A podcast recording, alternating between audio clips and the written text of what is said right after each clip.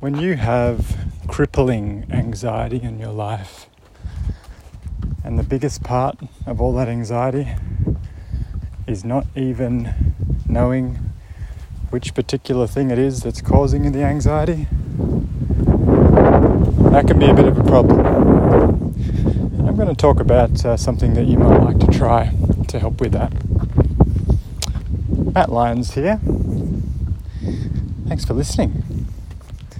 So I might just start off by saying, isn't it frustrating when you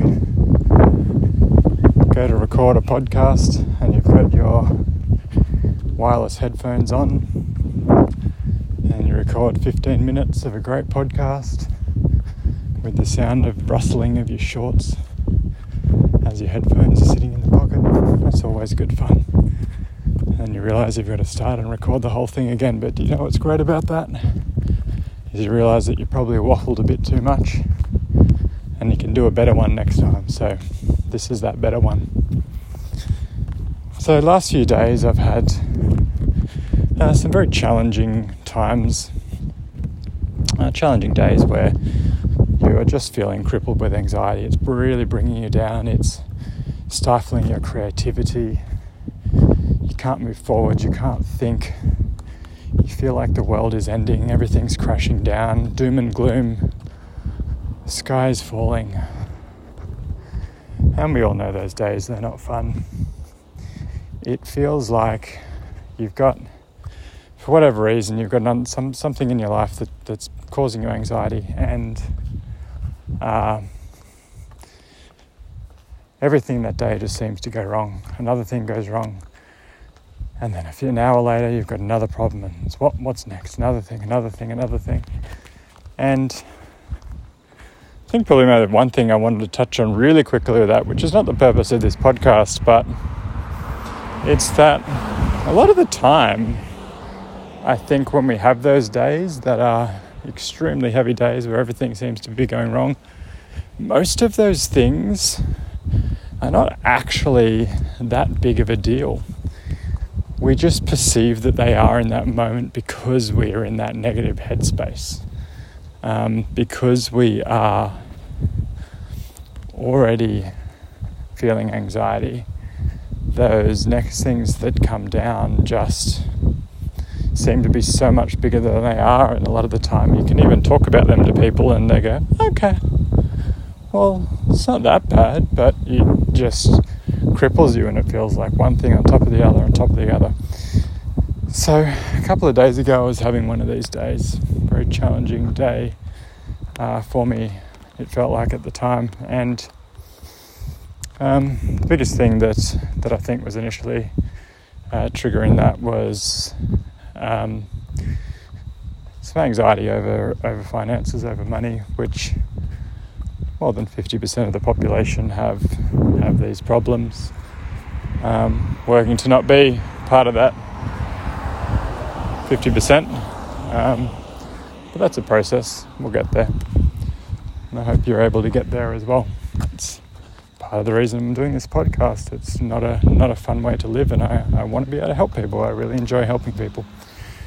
So having one of those days, and I actually think one of the biggest things that was putting me into this spiraling, crippling state of not being able to move forward and not be able to focus and, and get things done was actually that I wasn't totally sure what it was that was really giving me the anxiety. I knew there was a bit of this and a bit of that, and this thing went wrong in work, and I had a had a component that I received that was really not what I was expecting, and I had to sell that to a customer, and it was like, oh, don't know if this is the right thing. This is not what I was expecting it to be, and she's not going to be happy with it, and she's going to want her money back. And um, what's funny is I I showed a couple of people, and I I decided to prime it by saying, "Hey, this is fantastic, doesn't it? What do you think of this new product I've got?" And the response was, "Yeah, that's great." Um, not like, wow, this is an amazing product or anything like that, but it was basically, yeah, it's good. There's, there's not a there's not a problem with it. It's not like it's a, it's a two dollar component. I'm getting a couple of them, but um, a hundred of them. But um,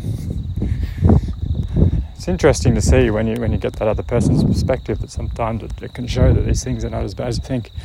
Um, so what I was going to get to is I wasn't 100% sure uh, what it was and how big of a deal all these things were. It just felt like everything was wrong. So I decided to write an anxiety list. I got a notepad out and I was doing uh, one of my workouts at the time and I just wrote down the first thing that I could think of that was giving me a feeling of anxiety. I can't exactly remember what it was right now, but wrote that down and then had another idea and I wrote that down and I wrote down the next thing and the next thing. And I couldn't really think of any more. So I kept going back to doing my workout. As I'm doing that, another thing pops into my head. So I go and write that one down. And this basically keeps continuing until I've got around about 15 things on my list and nothing more really came up. The only things that would probably come up were just rewording, I suppose, or slight different interpretations of um, of those same same points. And it made me think, okay, well, if I can't come up with anything else, then what I've got down on this bit of paper here is probably really most of it. And this, I think, is helpful for when you you, are in that in that state of anxiety. You're not hundred percent sure. It's just you feel anxious and you don't really know why. Write them all down. Get them down on paper.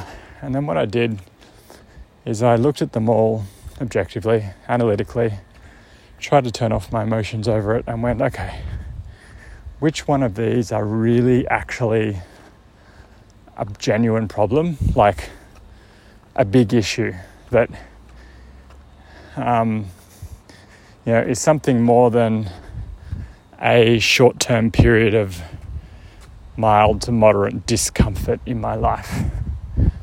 And an example of something that might be short term, mild to moderate discomfort in my life could be what I mentioned with that particular product. You know what? Customers are happy with it. Cool, give her her money back. Work out a replacement part. Cost me a bit of money. Oh well, like, it's not going to make or break things. It's not like it was a $30,000 product or anything. Um, been there with the anxiety, but that's another story. Um, so I had all these things on my list, and I, and I went through and um, I didn't actually do it this way, but I'd, I'd suggest maybe doing it this way. Would be to actually cross out Actually, I think the first thing is you get these things on paper, and once they're on paper, I think it it gives you permission. It allows yourself to give you permission to switch off from these things and to not let them bring you down anymore. They're written down. There is nothing else. This is it. Now we can analyze it. We can work on a solution. We can find a problem, a an answer to these things. And I went through it all. Uh, as I suggest you you go through these things, work out which are really the problems, uh, which really are not that big of a deal, and cross them out. You don't have to think about those things. Those you have objectively looked at them. They are not a problem. They are not an issue. Delete them. They don't need to be in your head, um, weighing you down like quicksilver in your brain, bringing everything down. Quicksand, sorry. Um, it's late cross them out, and what you'll find is there'll be a few things left, maybe one thing left. In my case, I think I had three, maybe four things left, and I looked at them really closely and I realized look, they all narrowed down to one fundamental thing, which was for me, it was finances, it was money. Um, not going to go go there right now, have a complaint about it or anything. That's something I'm working through and working on. But um, that was it, and and that didn't immediately resolve the feeling of anxiety, but it kind of gave me permission to go. You know what? This is it. This is all there is.